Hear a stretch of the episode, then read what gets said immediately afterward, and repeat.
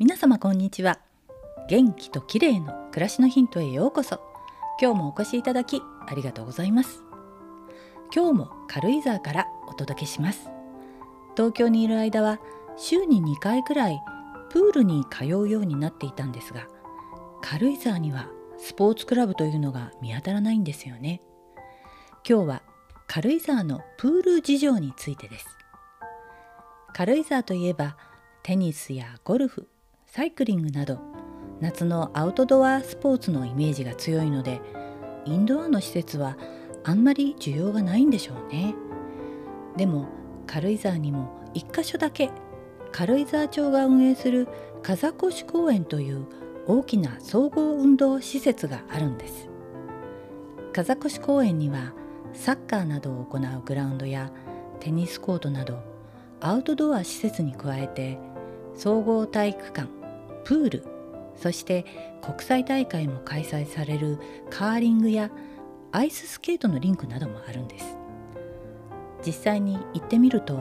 プールも25メートルで6コースもある立派な温水プールでした。利用料金がなんと400円。いつでも予約なし予約なしで OK これは通うしかないですよね。ただ南軽井沢のちょっと不便なところにあるので軽井沢の駅からは車で15分くらいバスで30分くらいかかるんです。とはいえ水泳は何十年ぶりに始めてせっかく習慣になりかけていたので軽井沢でも頑張って通って泳ごうと思います。さてそんな私が毎日寝る前に行っているのが四つ倍で片手と片足を伸ばすバードドッグというエクササイズです。体幹を鍛える効果が抜群ということで水泳も上達するかなと思って毎日やっています。コツは四つ倍になった時手をつく位置が遠くならないようにしっかり肩の下にセットすることでしょうか。あとは腰が反らないように注意して片手片足を伸ばしキープします。この運動は脊椎に付着する多裂筋という背筋を鍛える運動なんですがバランスをとるため